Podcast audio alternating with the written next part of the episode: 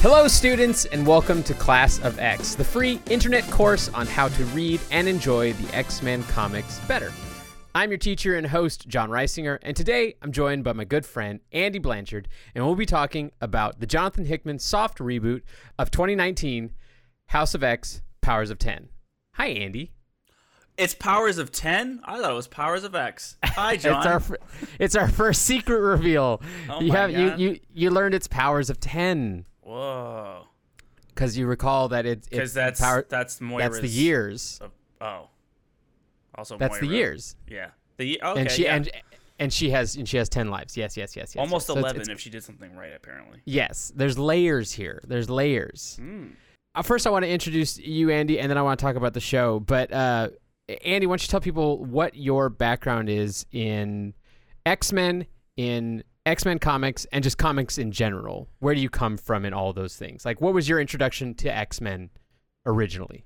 My introduction to X Men was the live action movies in the early 2000s, actually. Uh, Really? Yep. Uh, and then I think I watched the cartoon, like the rerun cartoon, but I definitely didn't watch the cartoon before that movie. I definitely watched like the rerun syndication version of it. Um, I have never read an X Men comic until this little homework assignment you gave me. nice. I so love it. I got thrown into the deep end with uh, Yeah. House of X and Powers of Ten. Yeah. Uh, just found that out. Um, and it was it was a lot. I was lost. I was confused. I had to reread some things, but I felt like by the end of it, I got a good grasp on it, yeah. and I think it was pretty good for a newcomer. It was a little Okay. overwhelming to begin with, but then once I stuck with it, because I texted you like last week when I didn't finish the homework assignment on time. I'm like, hey, I got Yeah. like halfway through and I'm like spinning my wheels. I don't know. You're like, it's fine.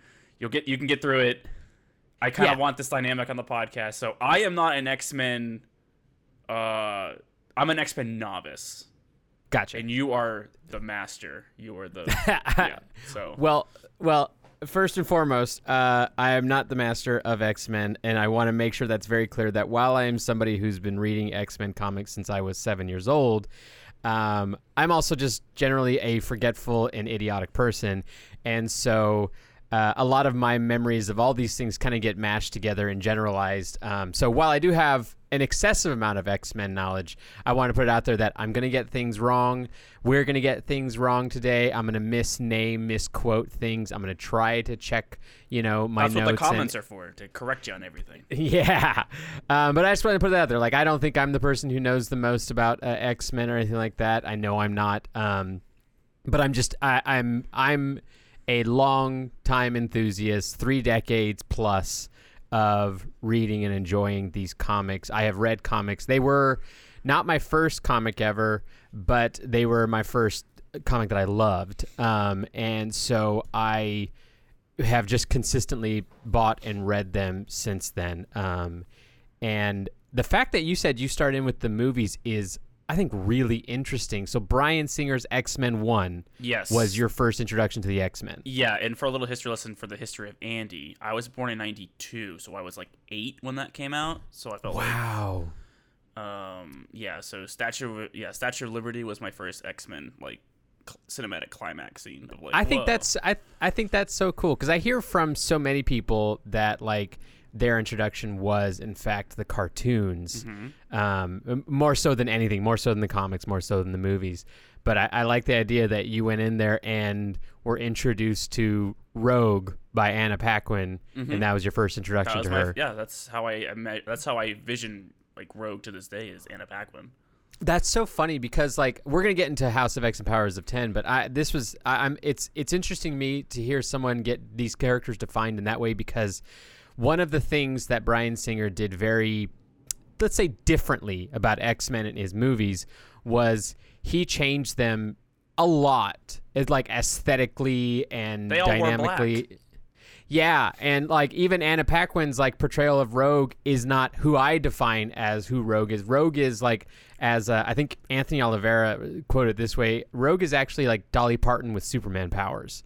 Like that's who Ro- Rogue is supposed to be. This bombastic Southern, uh, you know, big hair, big energy woman who you know can fly and is indestructible. No, she's Um, kind of she kind of just mopes around for three movies. yeah, and just wants to uh, make out with her boyfriend and be left alone and that kind of thing. hmm Bobby. Uh, yeah, yeah. That's even weirder. The fact that you just said her boyfriend's Bobby because her boyfriend isn't Bobby. It's it's Gambit. It's Remy LeBeau. Oh no, it's Bobby Iceman. She's married to him now. oh my god. Uh, but this is great because uh, this also just leads into an explanation of why I wanted to do this kind of a, a podcast. Was I've been wanting to do like an X Men podcast for a very long time.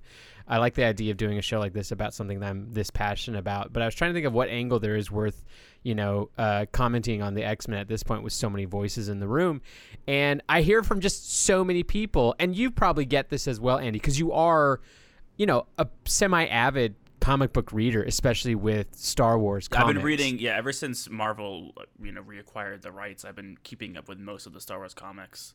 Yeah. so that's basically my foray of comics.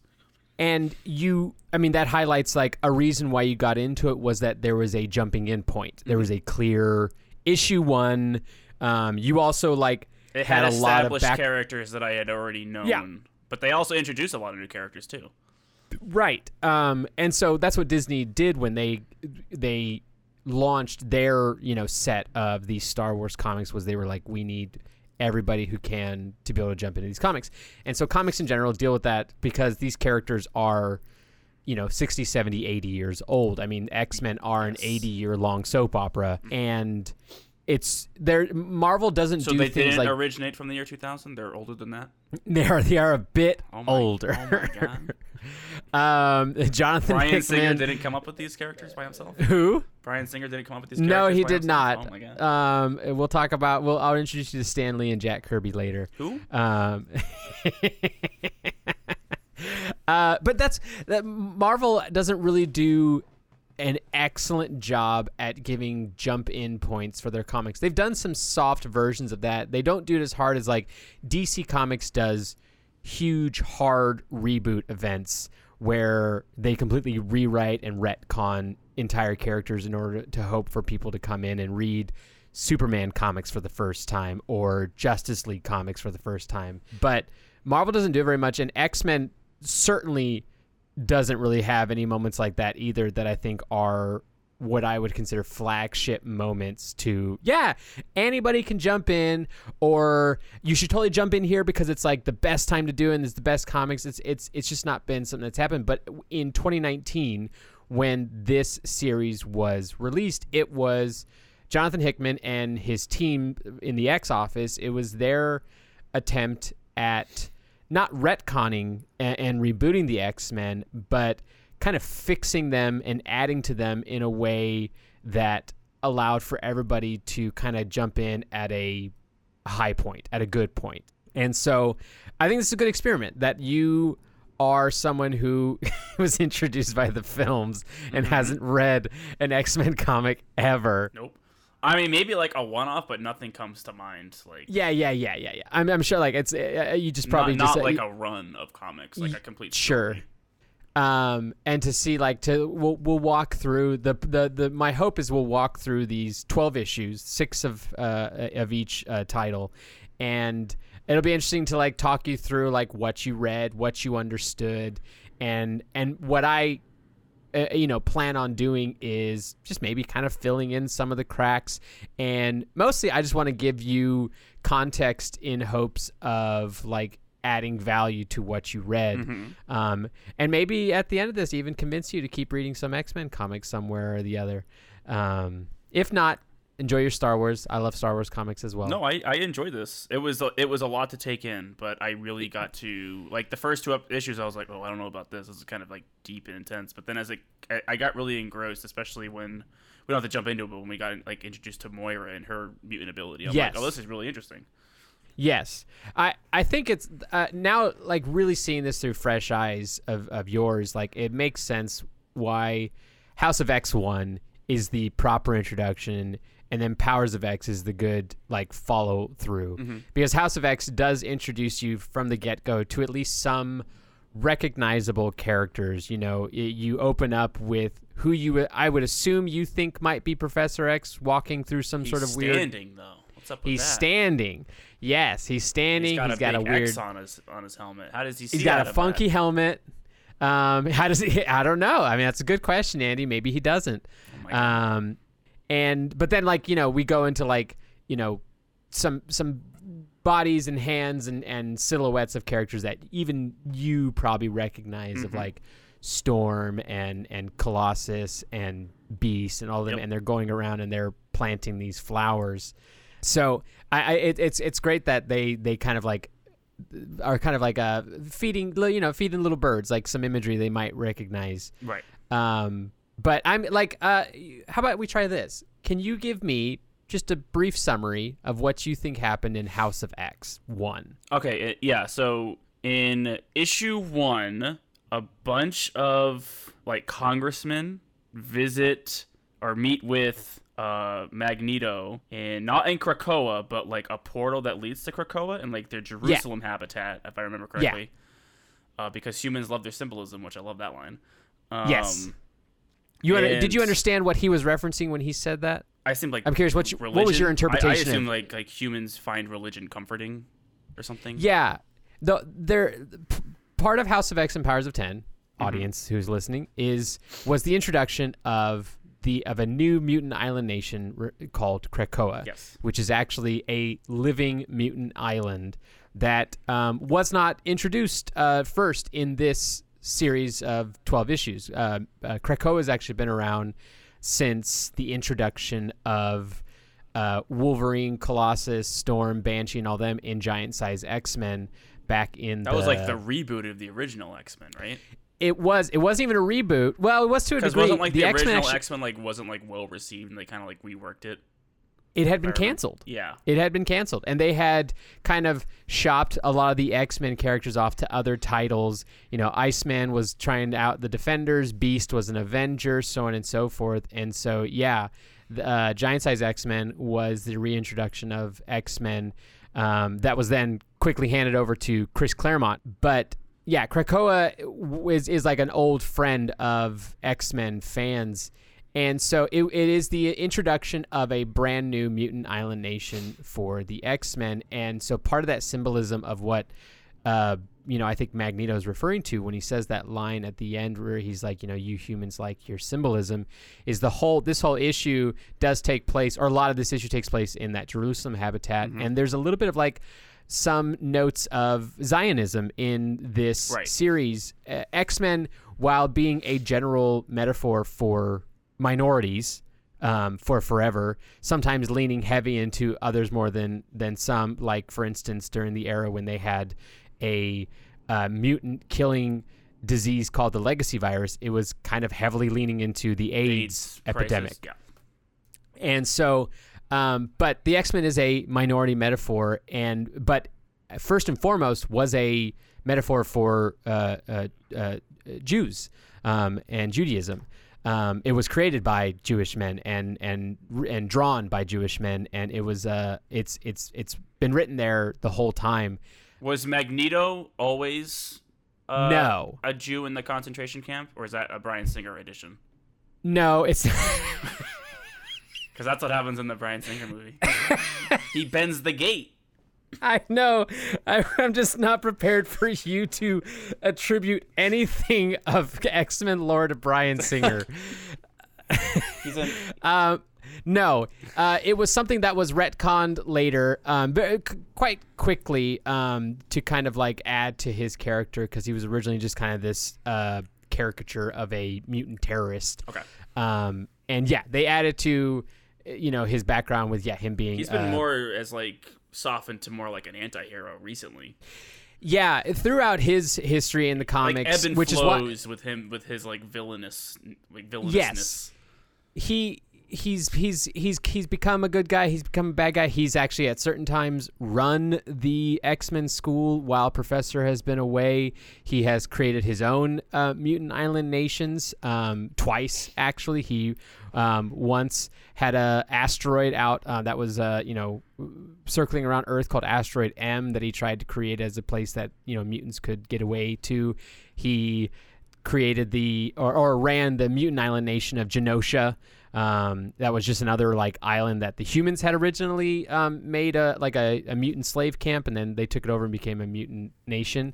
Um, and so he's kind of gone back and forth, which I think is like good symbolism in this issue of House of X, where he's the introduction, like, and he's in this costume that I'm sure you're like, that's not the normal Magneto, Yeah, it's like, purple like- and red It colors. was like steel, like like almost like like Silver Surfer, like metallic. yeah, he's a little, he's a little white and and and pure and and and kind of like um, he's in his Magneto hero the era. White. Yeah. Yeah, Um, yeah, Magneto the White. Yeah, because he's like he's basically like like almost like the human Krakoan ambassador, right? Like, yes, Like So, yeah, humans let- I'll- humans aren't allowed on Krakoa, but they can come into this habitat and learn about it. And in exchange, you get these drugs that are good for humans. Yeah. So we're, we're, we're talking through this very important introduction issue. And yeah, you said they were going through this habitat. Magneto's introducing these dignitaries through um, a proposal, and he proposes, he, he highlights these plants. Do you Mhm. recall what these plants do? I, I yeah, I'm cheating a little bit because I actually have some of it. Yeah, down you got as notes, you got notes. Uh, yeah. So human drug L that extends human life, and then human drug I is a super antibiotic for humans, and then human drug M cures diseases. And I believe these drugs come from the plants. Yeah. Okay, Yeah. yes. There are, there are So plants basically, derived these from are the like island of these Krakoa. are like, hey, us mutants want our own sovereign nation, and in exchange for this, we're gonna offer you humans these amazing medical advancements, right? yeah. Yes. Yeah. Um, and there's also and uh, so those are the those are the human drugs, and also the plants can create gateways like a portal to Krakoa. Yeah. Um, and then there's a habitat, and a, Yep. and then something called the no place, which we really don't figure out what it is until like the end, right? Yes. Yeah. The way I like to explain how these flowers um, that uh, Magneto and the mutants in general are proposing as a gift to the humans is that the the way they affect the humans, the, the human drugs let the humans know that the humans are safe, Mm-hmm. but the mutants, uh, you know, dr- uh, plants remind them that they're actually not. They're not safe um, always from the mutants. That while the mutants mean no harm to them, the mutants can be anywhere, everywhere, and nowhere. Right? Don't they? They even find out the humans find out about Krakoa through a telepathic message through Xavier, which is pretty intrusive. Yes. Yeah. Well, it's you know like you, you get into powers of X of like kind of going through the what's gone through with like Professor X's story with his dream and his mm-hmm. interaction with the humans.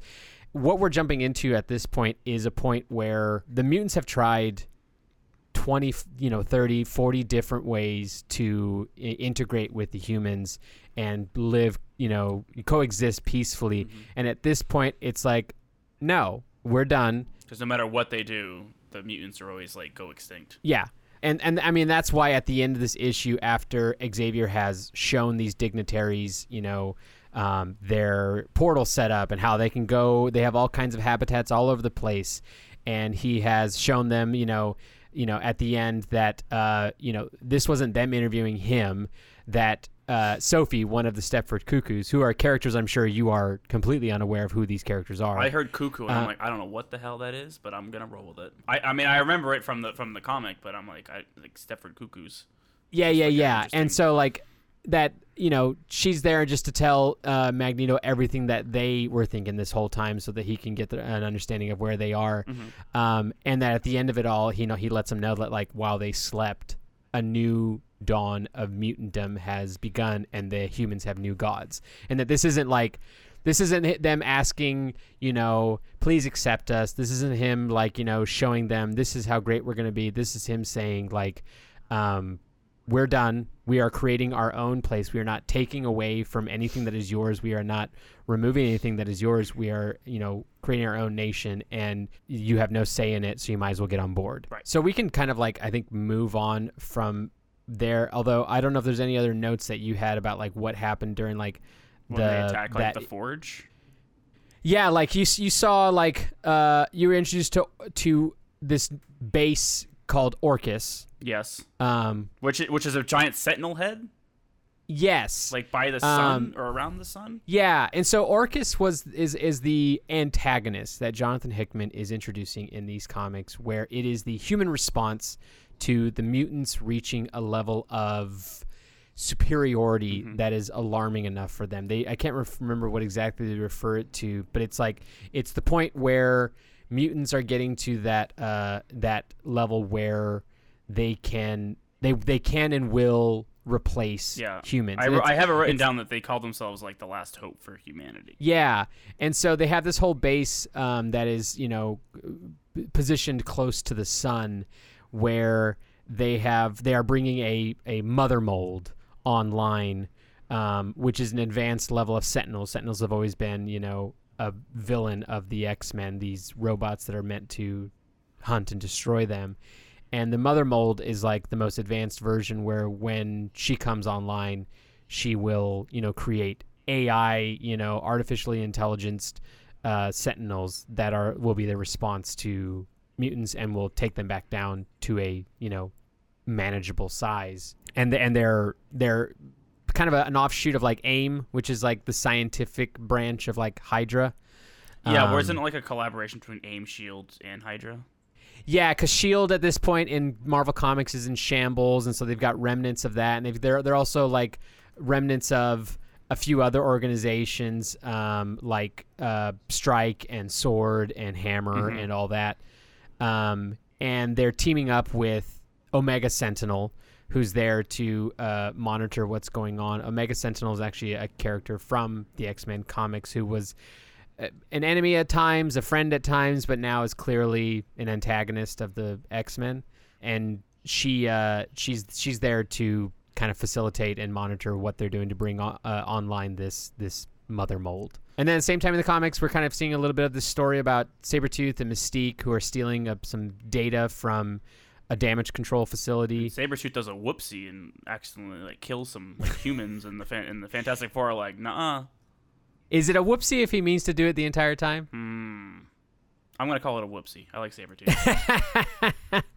but I thought that was a good interaction too with um, Sabretooth being, you know, essentially arrested by the Fantastic Four and Cyclops. I thought you I thought hi- I thought Cyclops and the Fantastic Four were gonna duke it out, and Cyclops was like, "Nah, it's not worth it. You take him for now.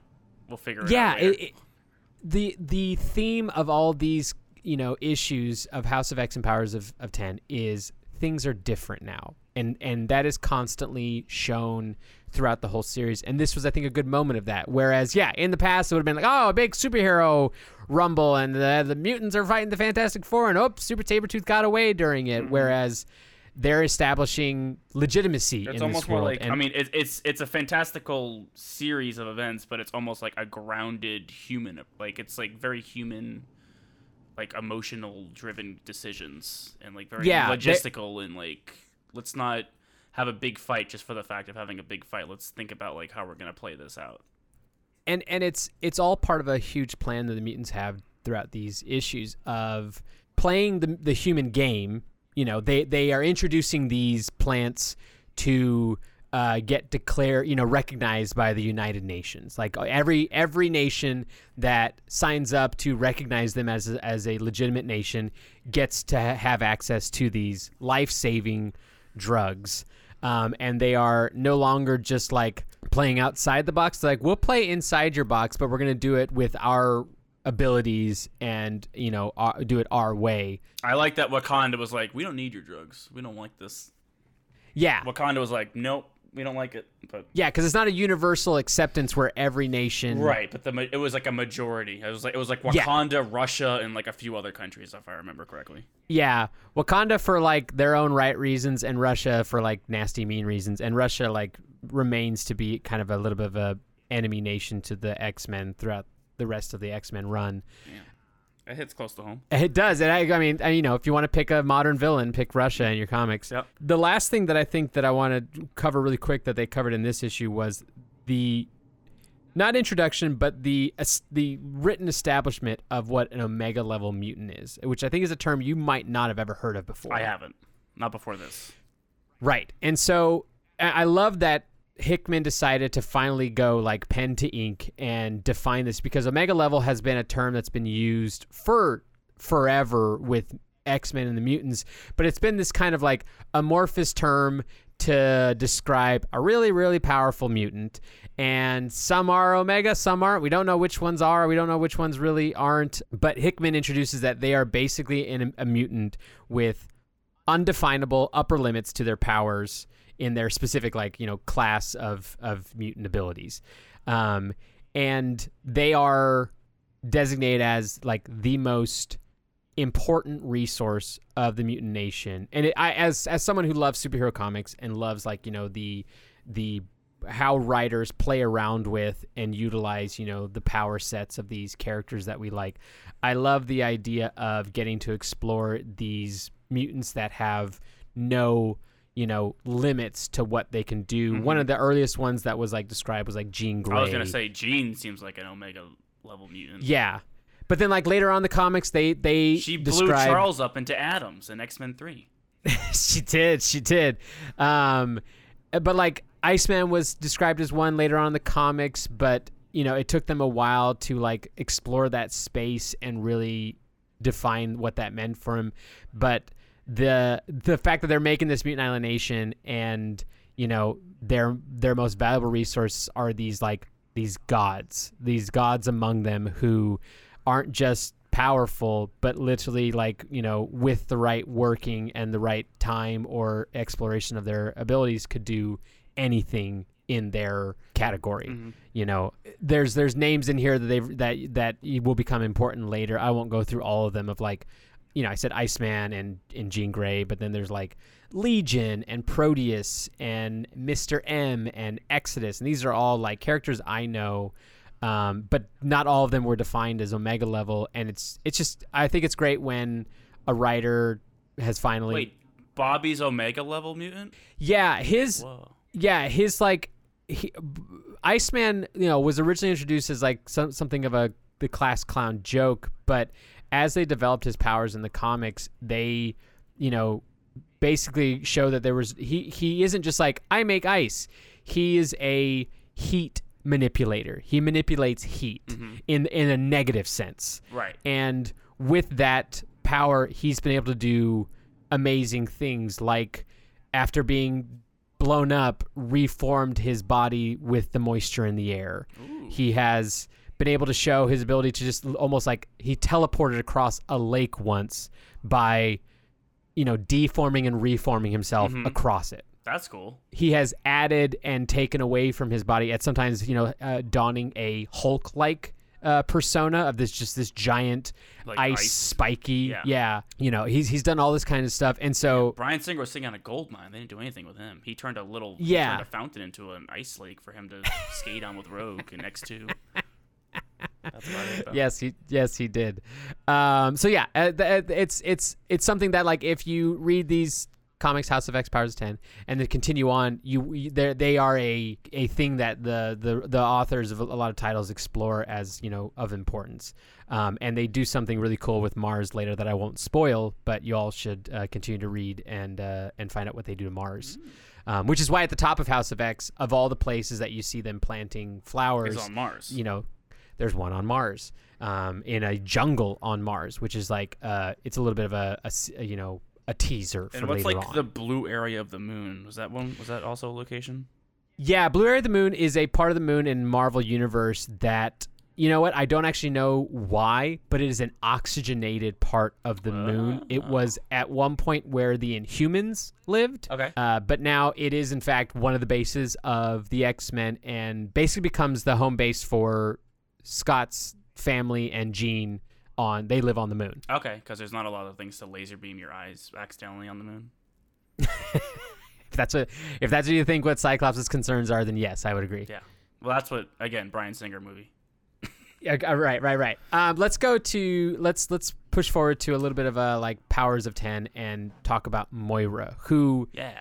I'm sure you were like, who is Moira? Yes. Right. She she was in some of the movies. If we're gonna connect us to the movies, Which ones? Right. She was in uh, uh, First Class. She, but they retconned her Ah. in First Class as a CIA agent, I believe. Okay. Um, she was played by Is it the is it the girl who also shows up in Apocalypse? That CIA agent? yes, That's Moira from like I know who. Yeah. Yeah, it's played by Rose Byrne. Yeah. Oh, Rose Byrne plays Moira. Okay, but she doesn't have. But do we know what life she's living in those movies? Again, the movies They just gave her the name. play like, hey, we'll give it to this. girl. yeah, they they kind of go a little willy nilly with the lore of the X Men to use them as they want. Yeah. I mean, case in point, they made Wolverine a six foot three hunk, whereas he's supposed to be this like five foot three little gremlin, hairy gremlin. He was scrawny in the first like two or three. He was, he was, and then Hugh Jackman um, definitely legitimately got jacked without the use of any extra substances. Mhm. But no, Moira has been in the X Men comics for forever. Okay. She was oh, she was the pinnacle of the human ally for mutants. Yes. She's a, a geneticist who is an off and on, uh, you know, in a relationship with Professor X. She's Scottish. She's not American. And she was, she helped, you know, Professor X in a lot of areas with his school. She had her own students at certain times. Um, she also was a person who worked heavily on solving the legacy virus Mhm. and was at the time the only human who ever contracted the legacy virus and died from it, Whoa. Which kind of made no sense at the time because the whole point of the legacy It- virus it was that it was a mutant gene, right? yeah. Uh, but now with Jonathan's like kind we of know that she was a mutant. Yes, that they've it. decided. Yeah. So Moira is now a mutant who is undetectable by all other mutants. And every time Moira dies, she is now reincarnated in uterine, um, uterine, uterine, uterine, whatever, uh, as uh, utero. U- God utero. damn, I'm, it's utero. I didn't want to. In utero. I was like, maybe that's I an f- X Men definition, but it's utero. I found my way there. I found my way there with all of the knowledge of her previous life, and she reboots the timeline. Yes. Not just like reincarnates her life, she resets the timeline, Right. which I think is so awesome. Such a cool idea. Yeah. Um. So when in the beginning of issue two or three, I forget. Um, she meets with Professor X sitting on a bench, and that's to, and we find out later that that's her tenth life, and like she, he has his like mind blown. Can we swear? He has his mind blown. Um. I, I, let's try to keep it uh, yeah, uh, he has family his, friendly. He has his mind blown. Um, and it turns out that yeah, Moira has the mutant power of reincarnation, and I just love how like over the course of like her life, she just becomes like more and more of like an extremist, yes. where it's like it's like like, like Moira, it's like also the second Moira went out like a chump, like in a plane crash. Oof.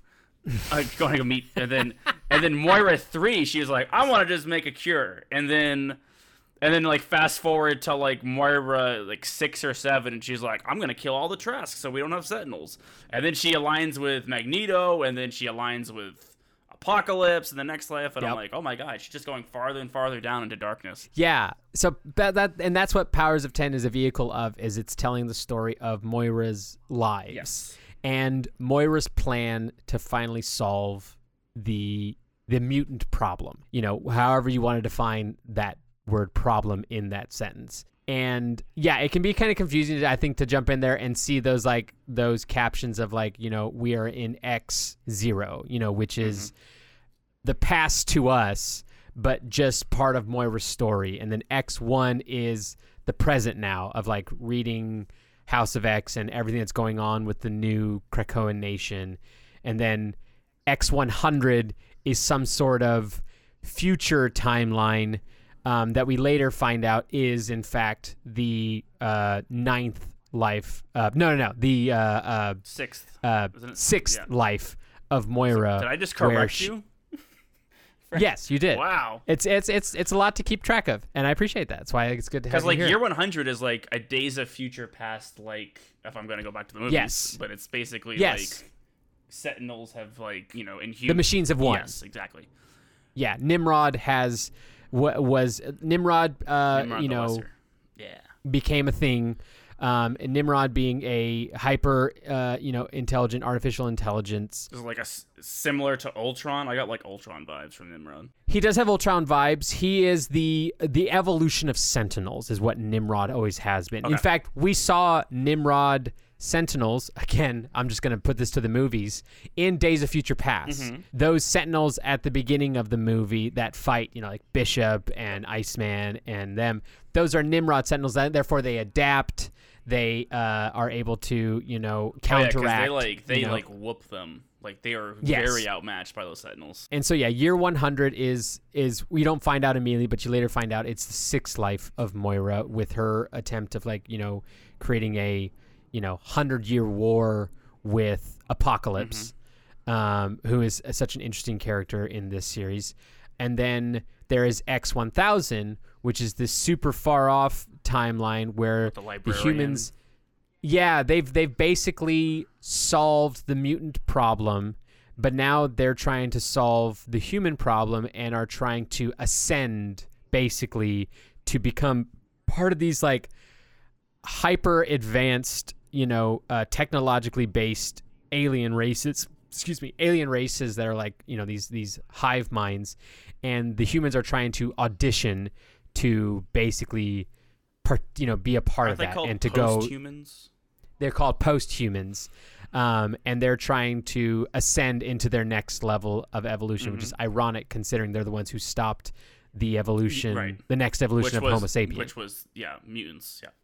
yeah homo superior um, homo novus i think was the is why they're like the proto-humans is what they're called Okay. in latin So Homo sapiens, Homo superior, and Homo novus. I think that's what it is.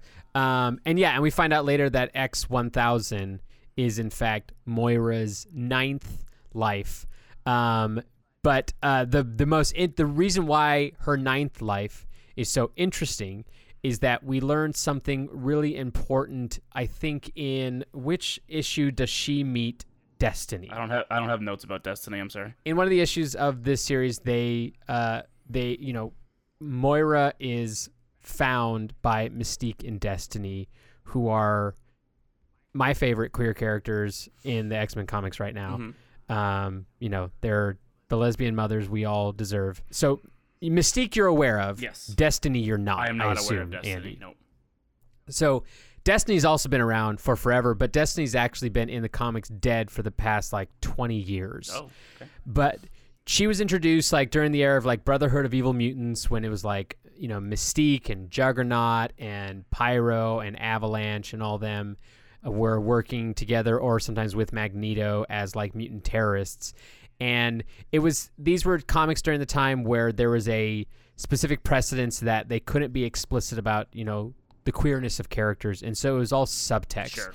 And so it was very much like, oh yeah, Mystique and Destiny are roommates and really good friends. And they have pillow fights. And they have pillow fights together, you know, and sometimes they sleep in the same bed together to conserve warmth.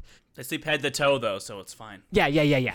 but Destiny, while Mystique, you know, is the shapeshifter we all know and love, um, M- Destiny is the ultimate mutant precog. She sees and attempts to decipher all futures.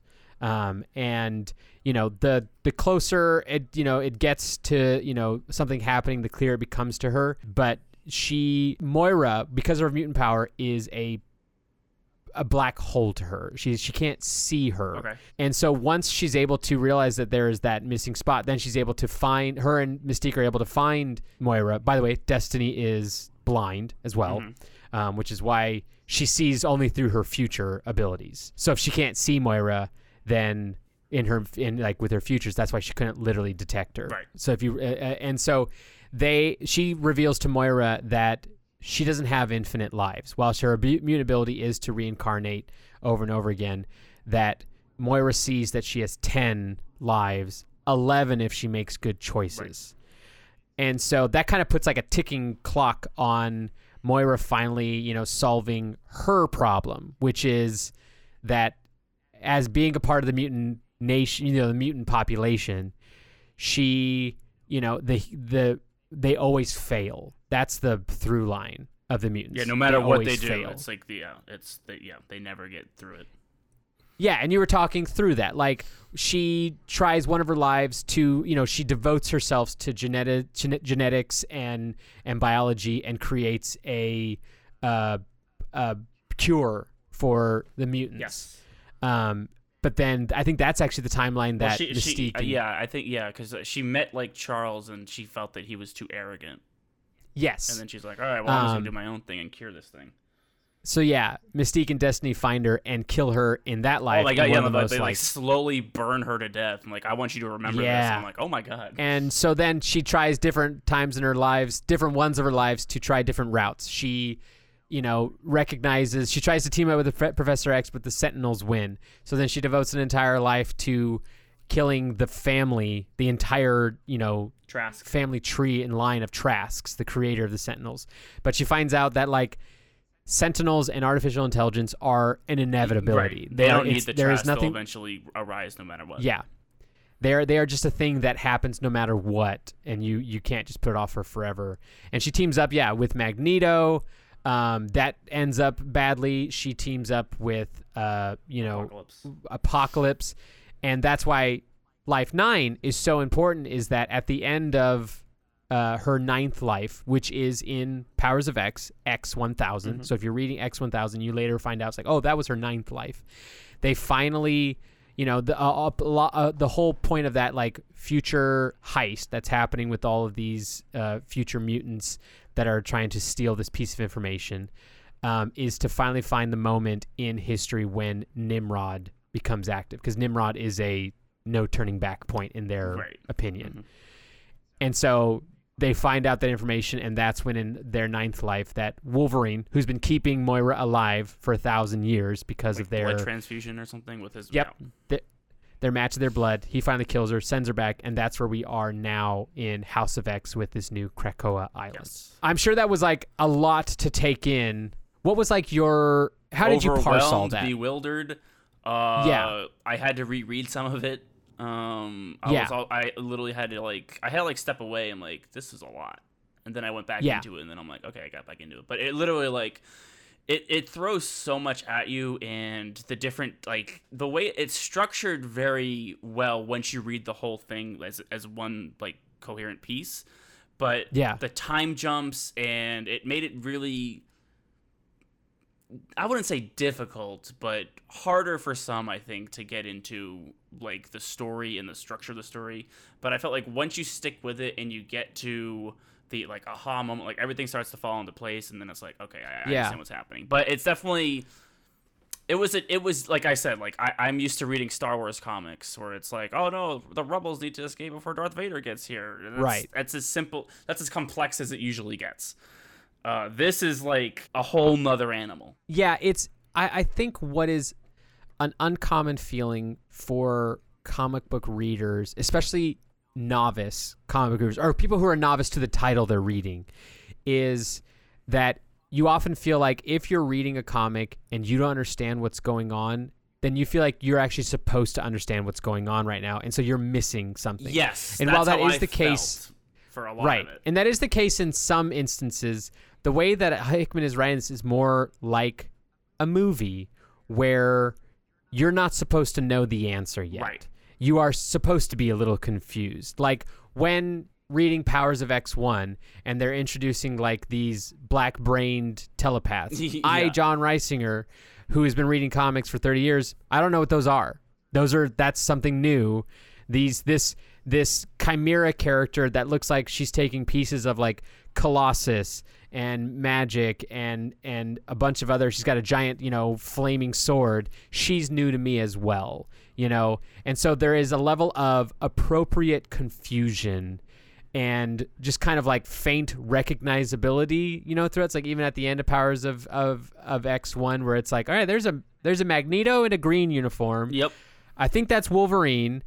There's a dude with a flaming head, and then there's Groot. I see. I see Um, things that I recognize, but other things that are like bewildering to me. It's it's like it's like things that I recognize, but like all slightly altered, adjacent forms of those things that I recognize. I li- I do appre- uh, what I appreciate about this series in general is how in the end it's it's brought together and you know you you get these those reveals of like you know originally they don't tell you what Moira's sixth life is and they explain to you Moira's ninth life but you don't realize till later on you've been reading Moira's ninth life the whole time in Powers of X um and it's it's I, I think that that can be. I think that's something I want to tell people who, who, right now who maybe haven't read House of X's Powers 10 is that if you're confused through it, like you kind of have to muscle through it. A little bit of rereading isn't bad. Mhm. Um, I love the fact that Hickman likes to put in these info dump pages um, that are just you know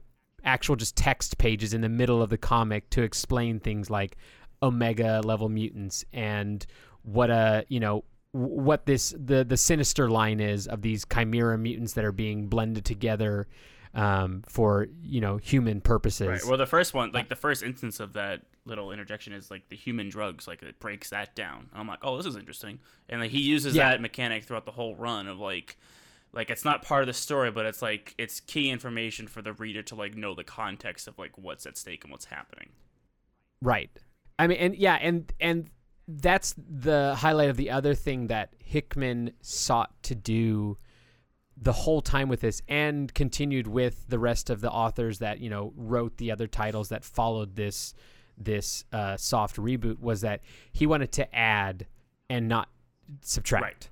Um, whereas like full on retcons are often just completely rewriting. You highlighted one. They retconned Magneto's background as being a you know a survivor of Holocaust Mhm. internment camps.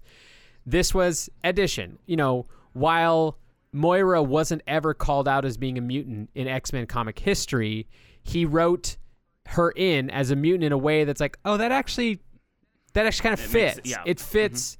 It's it's not going to be a hundred percent puzzle fit if you went back and reread every line of dialogue ever that had Moira with it, but it actually, I mean, they did their homework. They they fit her in, and it makes sense.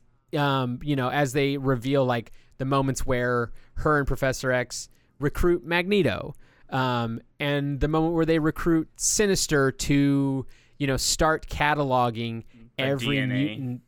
Yeah, but then erase the reason why he's doing Right. that, so that now when you, you still if you now you wanted to go back and read all the comics where Sinister was, who has been a horrific villain for forever.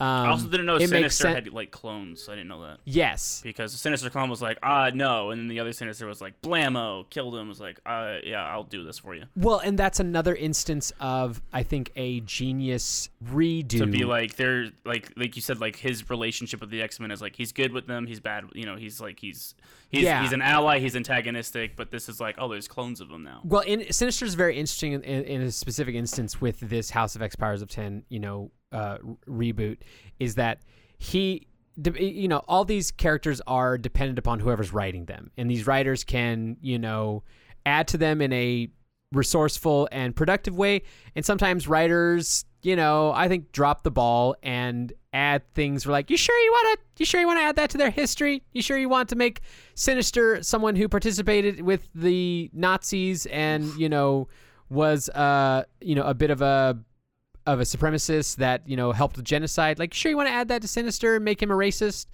Um, whereas in this version, you know, with that scene alone where we see you know Moira and Professor X, you know, talking to a a Sinister, that in that same scene, one of the clones, you know, kills him, and he's a much more like theatrical, you know, interesting and, and charming version of Sinister. He's the mutant version of Sinister, um, and that's Hickman's way of like. Which is actually going to be a, a a theme that they continue with this whole Krakoa era, is the rehabilitation of the X Men villains, because the X Men villains have been always been a super high point of the X Men franchise. People love X Men villains. Like you, you, you've even seen it in the movies. Mhm. Magneto Mhm. Is adored. he's great he's super complex yeah he's complex and has great characterization and he's yeah, very clear understanding motives he's sympathetic at times too Yep, yep. so And while the movies flubbed a lot of really cool villains, Apocalypse being a great example. no Oscar Isaac Um, that was that was stop. a great movie Poor man. Poor man. Four Horsemen. Oh, they were. I, I I think that I haven't read a lot of comics with the Four Horsemen, but I I believe that you feel like that they were uh, very accurately represented in that movie. Such a bad movie. Um, I'm sorry, anybody listening, if you really liked X Men Apocalypse, it. I am don't not. think It's it a bad good. movie. Okay. Um, it was definitely, from a reader's standpoint, a complete misuse of such an interesting and complex character like Apocalypse, um, who they introduce in these, you know, in House of X, like that part of this new nation is that all mutants are welcome and everyone gets a clean slate. Um, and but your clean slate starts now, and it's up to you to decide what to do with it. And so you've got certain villains like Sinister and Mystique and Apocalypse who are even not only like they buy into this for the time, but they're put on the the government, the Quiet Council of the X Men, and they represent. They are they are part of they are they are part of a branch of the Quiet Council that represents the interests of previously antagonistic mutants. And I love like not to jump ahead, but I love like within like their internal like government and trial that like Sabretooth is like the first one to be like ostracized and like exiled within the island, but he's like, You're the real you're like the first like guy we're gonna like punish. Yeah, you know, like part of creating a nation isn't, you know, all, you know, flowers and butterflies of like, oh, we're all, you know, having bonfires and and potlucks and everything like that. Like it's messy Mhm. making a nation. It's messy running a nation. It's not and and the you know being run by you know people like Professor X and Magneto who are they themselves very complex and flawed characters. You know, creating a, judi- a justice system in a in you know in a, on a mutant island nation is complex and difficult, especially with the most extreme, unrelenting kind of a villain like Sabretooth, mm-hmm. who is a you know has countless murders, has you know raped and maimed and and destroyed you know for forever. He's he's he himself is one of the guys who's been like you know living for hundreds of years at this Right. point. Um, and and it becomes even more complex when we haven't even talked about the big uh, reveal of this. One of the hugest reveals of this series was the resurrection protocols with mutants. Oh yeah, like the Um, egg. What was your reaction to that? That introduction? Well, when I saw all the X Men get blowed up, I'm like, oh, they're not dead. I mean, because it's like it's a comic, but when they all came back, Right, right. That was that was But your they default reaction. Right, but I felt like they did it in a smart way where they had, you know, some guy who could make like these eggs, and then you have another mutant that could like add, put like you could, but like they use like Cerebro to like put like their memories intact, so they could. Yeah, so I thought that was kind of cool. And then out comes a bunch of sexy naked mutants. they are very sexy. Yeah, I th- I love this. A lot of people have a problem with this, um, but I think this is a perfect response to what you just highlighted there, where you, Andy, not even an avid X Men reader, saw Wolverine and Cyclops and Jean Grey and Nightcrawler, these pinnacles of the X Men Die you know, in like uh, one line, issue or two issues. and your response was, "Well, they're not dead." Yeah, well, yeah. Like I, I know I just saw Wolverine and Nightcrawler literally burn Into up the sun. in the sun. Yeah. They're not dead because that's because that's that's not how these these titles work. And so Hickman was like, "Well, let's just stop making that be the the stakes of these comics. You know, it's it's it's no longer interesting if that the only stake is it like, oh, is Colossus gonna die? Yeah, he might die, but he'll come back in about five Right. years.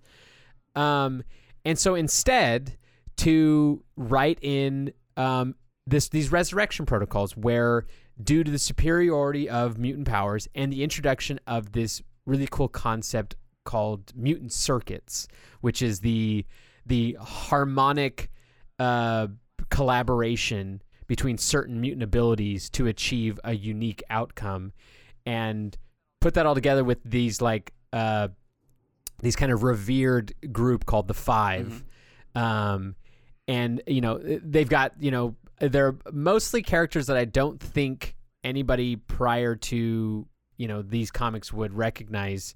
Um, like you saw, Golden Balls. He was a character that Yeah, Brian Michael Bendis seen him before. introduced. And I think there's a character Yeah. named Egg. Or- Uh, I mean that. Oh, well, he, that's Golden Balls, but Oh. yeah, he's Egg. okay. Um, because he when he was originally introduced in, uh, I think it was uh, all new X Men. He just was this mutant who could randomly generate this infinite amount of just hard gold balls, and no one knew what to do with him. He was almost a comedic character. Sure. And I love that Hickman's like, no, no, come here, sweetie. I'll give you purpose. You literally are creating eggs that can resurrect all. Yeah, well, like he, like his mutants. ability is like he can make like they're like eggs, but they're like unviable eggs. And then you need like another mutant, to, or or then you need like Cerebro or whatever. And then like Professor X, like he he uses the DNA mutant, the, the, the DNA stuff that they stored with Mister Sinister, right? And they use that. To, yeah. Yep. So it's like they, it all fell into place. yeah, the Sinister DNA was very important because it, it would it was their catalog of being able to create an accurate, you know, blank new body of any mutant that they have, you know, history of.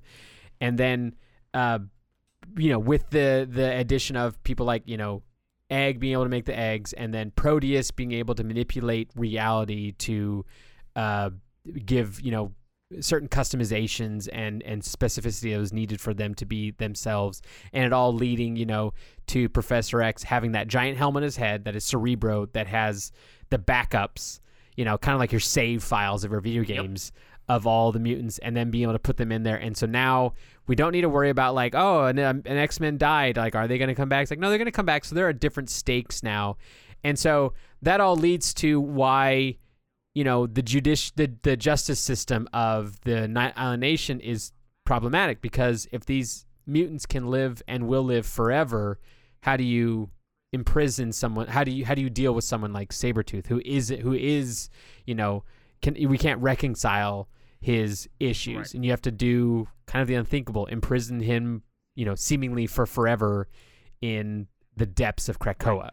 But that all that all leads to something that was really interesting was the reintegration of the X-Men villains as no longer just antagonists of the mutant nation and you know people like Apocalypse now being a part of the group uh is a, is I think a feat to behold, you know, by Jonathan Hickman's writing hand of being able to bring these characters I mean, his literal Uh, you know, name in- is Apocalypse. yeah, yeah, yeah, yeah. But he's he's down. He's down for this. Yeah. Like you know, Krakoa symbolizes, you know, the actual desired end result for a lot of these pe- the a lot of these villains. They honestly, you know, while they they went through different means of doing it, a lot of it was just in the name of acceptance, a home, and you know, if you live on this island where money is no longer an issue and you know eh, having a place to live and being able to survive is no longer an issue then it takes away the bite of a lot of these you know villains so that all kind of leads into the like the kind of ending of this series with House of X 6 Mhm.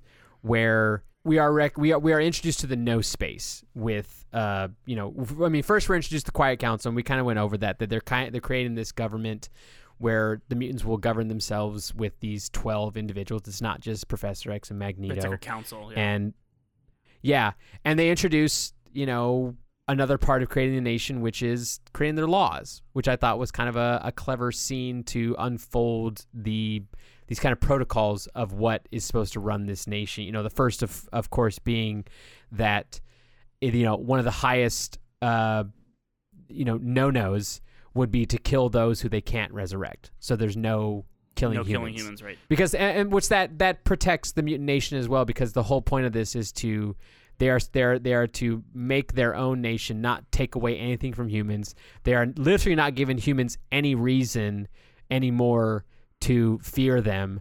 And so with that is like we're not even going to kill humans. You can't do that. They also like are called to protect krakoa. It is the most sacred place. It is their home now. It is the provider of all that they need. And so you know no mutant shall you know destroy or go against krakoa who is a mutant themselves and living and you know has you know a, a, translator there with them at the council. Is that Cypher or is that that's Yeah. Cypher, Doug Ramsey, who actually was one of the earliest characters from X Men comics to die in the comics. Not Oh. one of the first, not the first, but he's one of the earliest like ones. he, he stayed Um, dead for a bit? He stayed dead for a very long time. He's he's been Yeah, dead because for a doesn't very he create like an internal language for all Krakoa nation? For, Yeah. for, for for the island of Krakoa that like humans can't understand. Yeah, Doug's power is to understand all languages. Mm-hmm. Um, which was limited when they first introduced him, but they explored some other ways of how that can translate. And I love that it's led to him being pivotal in the creation of the Krakoan nation, in that Professor X could kind of get like rudimentary communication with Krakoa. You know, it's like, uh, you know, uh, Spanish 101 kind of level of, of talking with someone.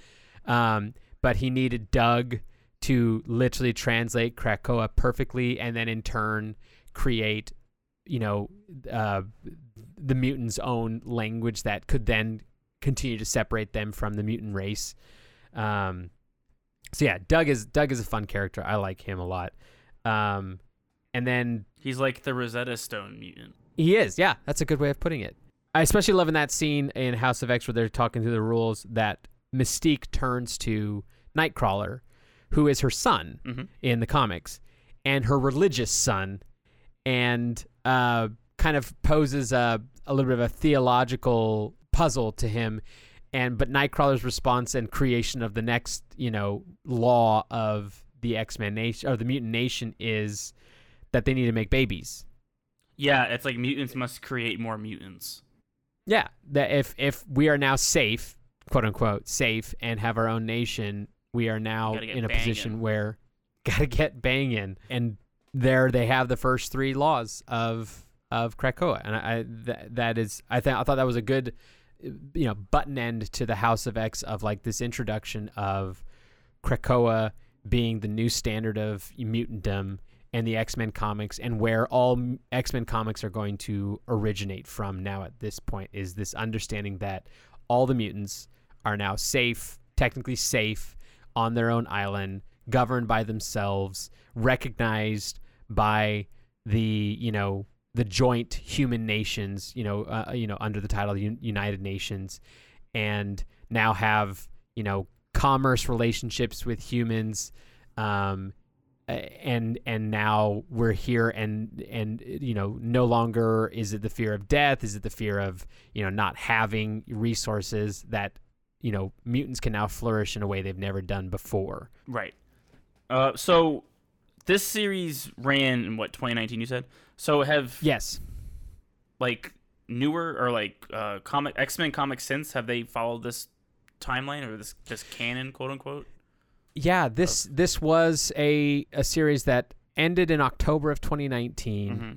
and it uh led to the era called Dawn of X Okay. Um, which was the title that encompassed all the subsequent titles that were released after it, including X Men, Marauders, Hellions, New Mutants, and so forth.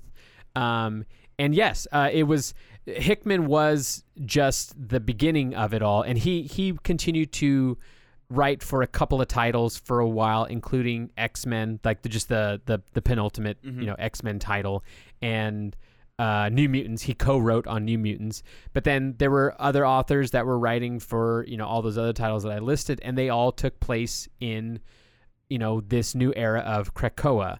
Um, you know, the Marauders was the introduction of you know while Professor X and Magneto had created a legitimate relationship between them and the agreed upon the, the nations that recognize them in the United Nations with the the medicine and all that that they had control over that but they also wanted to have control over the black market spread of their pharmaceuticals. Mm-hmm. Because they knew that's gonna that's that's an inevitability. If these if they've created pharmaceuticals that can literally cure all It's gonna lead to mental a black market. illnesses add five years to human lives and serve as a super antibiotic they're like oh there's gonna be a black market. And so the marauders was them controlling that and that's starred characters like kitty pryde and sebastian shaw and all them Kevin with the Bacon. hellfire club kevin bacon uh you know controlling that and you know hellions was a great uh story that used a bunch of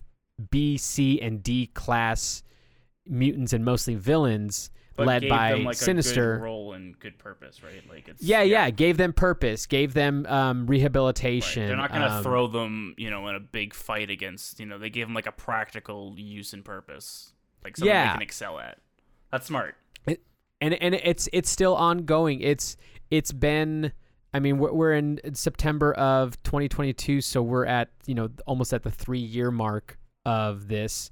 Um, I mean, we're past the three year mark, but we're almost at three year mark of like the beginning of Dawn of X, and it's been glorious since then. As someone who's read X Men for forever, we've definitely had um, some bad times, which is another uh, area of, of like I've heard that this was like yeah, House of X and Powers of X was very like critically and like acclaimed by like both critics and by like readers, like avid comic book fans. and it was coming off of a very very bad time for x-men comics. A lot of people don't either weren't aware of this or maybe don't remember it but there was an era where disney didn't own x-men comics. Fox still owned them and or x-men like the the film rights Yes. the film rights sorry. Um and so they didn't own the film rights. And so you know that's, that's why we still don't have the x-men or mutants in general fully integrated into the mcu or anything like that. Yeah, but we got Dark and- Phoenix, so I mean that's a win. and that was also Fox still. That was Fox still. I still Um, have never seen that. That's the only X Men movie I've never seen. You could skip it. Yeah, I know. I, I, I watched part of it on a plane, like on somebody else's screen, and I'm like, I'm good. it's not good. Um, it has a couple of good moments. They It has a- remade X Men Three, but they made it worse. yeah, just different worse though. Um, there's a pretty good Magneto scene.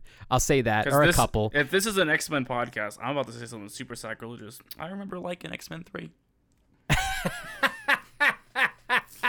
Maybe I don't deserve to be on this call, but I remember. Uh, no, I think I re- all opinions. You know, it's y- y- what you enjoy is what you enjoy. I like you Porcupine know? Face guy. He was cool. That's Quill. Quill was his Yeah, character I name liked- in the. Uh, Yeah.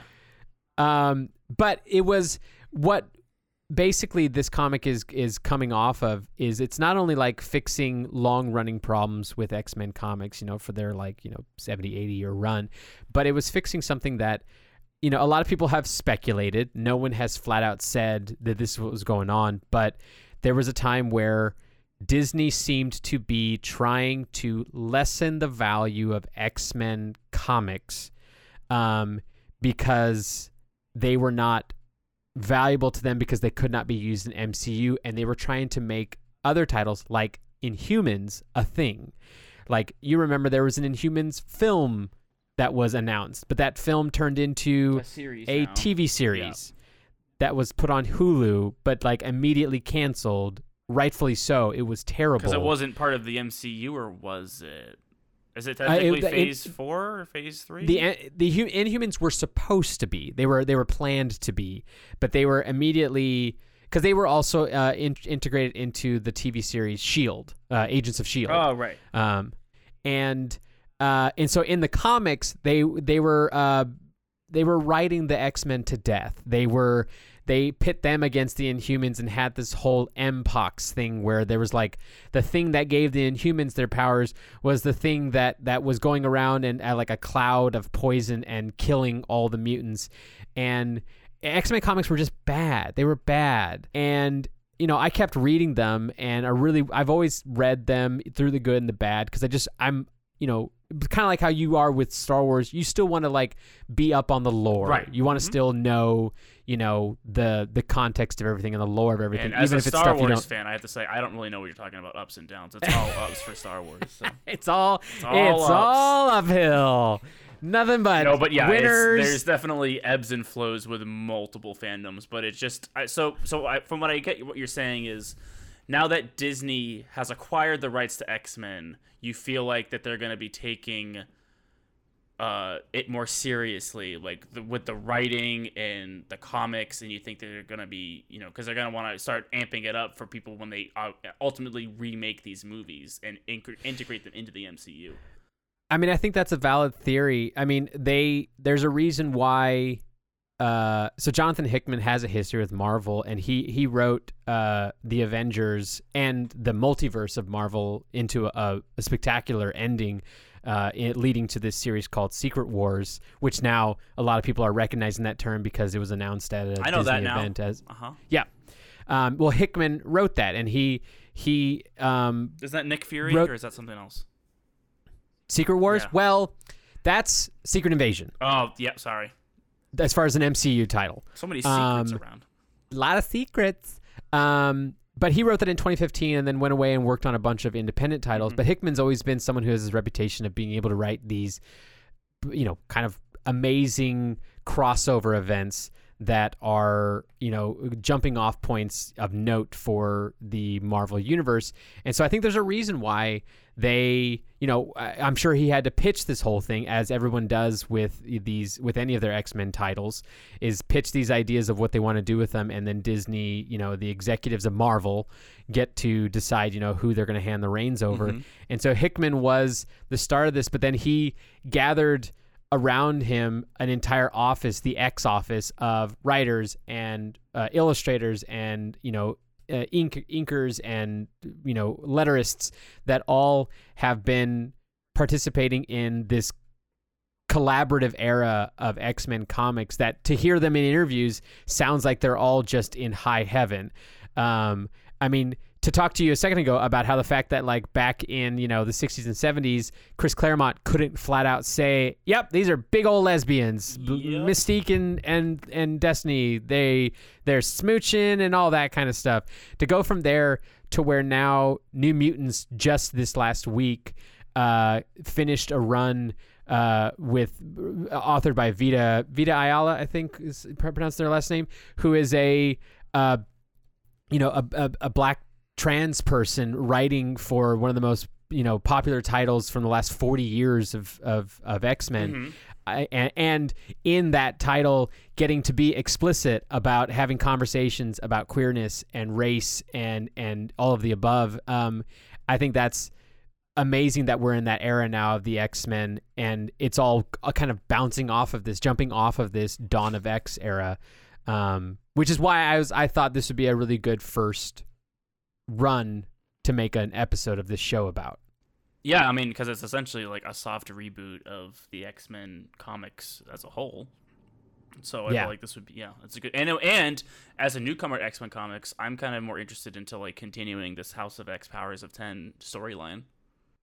Yeah, I, I, if you're someone who's reading House of X and Powers of Ten, like my first thing would say, like, you know, keep reading it. You know, I, I there, uh, there's not any specific good titles. I would say you, you, you know, have to read or shouldn't read. I mean, I think uh, a clear answer is like read the X Men title that followed. It's just X Men. It was, it's, it's uh, no, no adjective X Men. Um, and because that was Hickman was at the helm of that, and it delves further into like the creation and development of the Krakoan nation and these bigger plans that you know Professor X and Magneto have beyond even just Krakoa, um, because that was like step one, and it also goes further into like this whole Orchis event and Nimrod and Omega Sentinel and all them being these villains, um, but like they're all uh, th- this is what's like the the benefit and detriment of what's been going on with the X-Men comics is that they're all good. Like there isn't a title it's like, ah, you could skip that. You know, don't worry about it. You could probably skip it's like, no, no. Hellions is full of just these weird villains that no one's gonna recognize. One of the best X-Men books ever.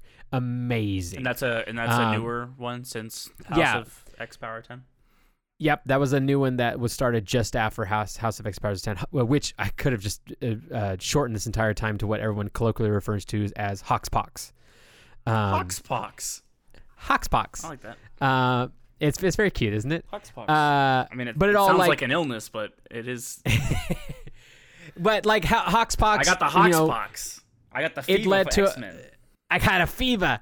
It it had a bunch of like it led to a bunch of uh, titles with a bunch of uh, issues that then led to another crossover event, uh, X of Swords, um, which was a big part of another title that was uh, uh, was Excalibur that that was released alongside New Mutants and Hellions and X Men. But X of Swords was the next crossover event, which then which was a great story about like uh, uh, Betsy Braddock and Apocalypse and uh, this other forgotten group of mutants is amazing. And then that led to uh, you know a, another crossover event later on called Inferno, which wh- which is the kind of culmination of Moira's plan. Um, and the results of her plan it's it's and it's just been it's still been going on they introduced this annual event called the x-men hellfire gala which is kind of the comic book version of the met gala where once a year, all the mutants get all gussied up in high fashion and welcome um, a certain group. I know no mutants, no humans are ever allowed on Krakoa, but once a year at the Hellfire Gala, they they let a few delegates and like the Avengers and stuff come and they present to them uh, the achievements of what the Mutants mutants can and yeah. Um, and so that was a cool like annual event they've now started and we've had our we've had like two or three of those at this point and they're they're awesome. I love the event every year. A lot of illustrators get to go really fancy with Mhm. um, redesigning costumes and creating like the Met Gala version of their costumes. It's cool. That's cool. That's fun. I guess my my final question to you is like, where is is there anything from this?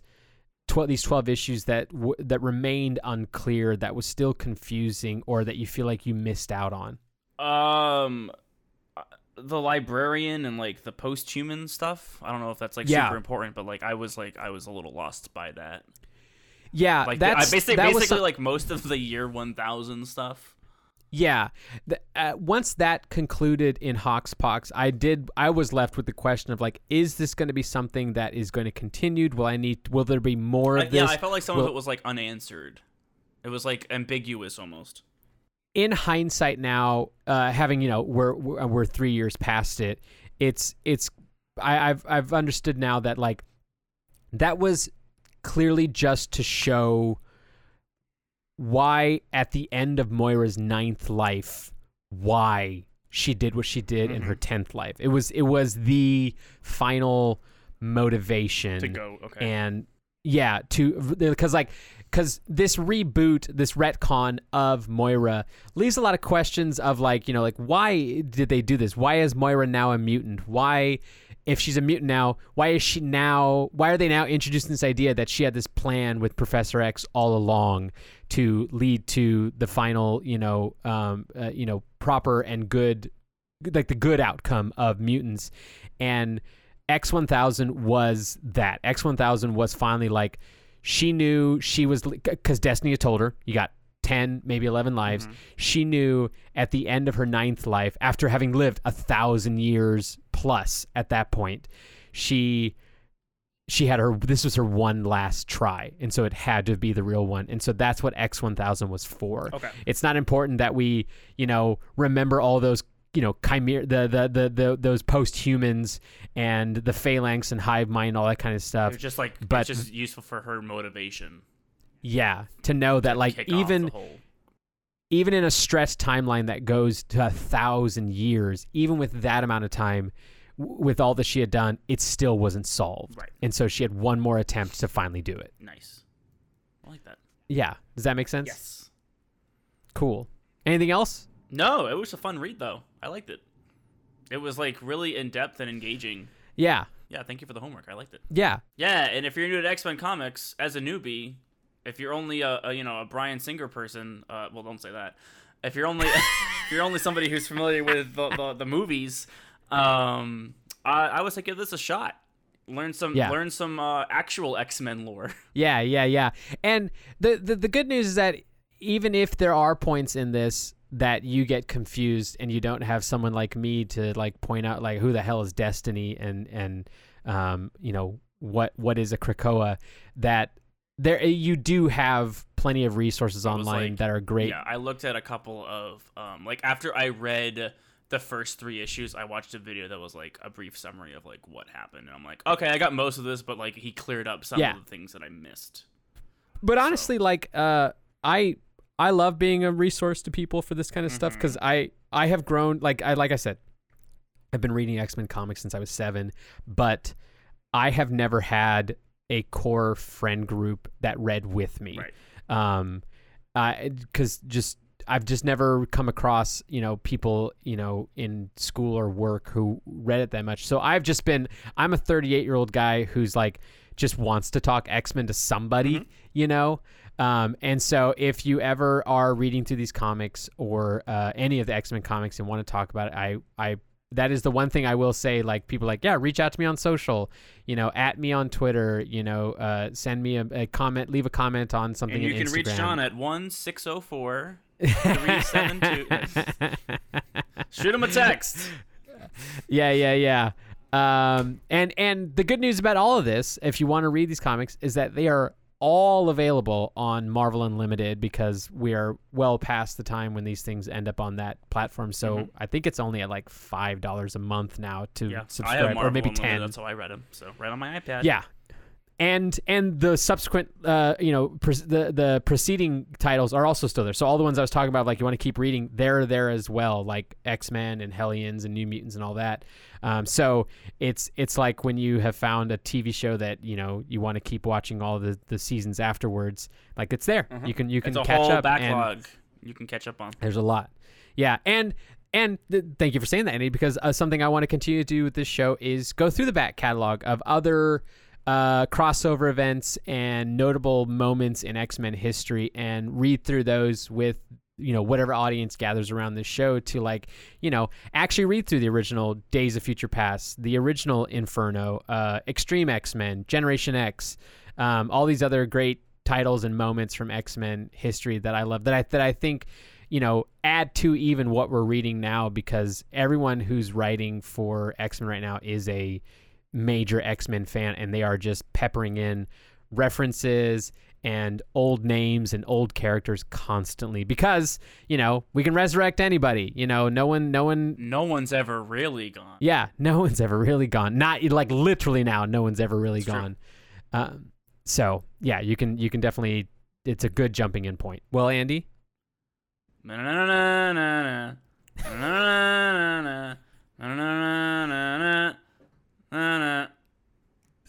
Thank you very much. Thank you for listening to Class of X. I'll see you guys next time.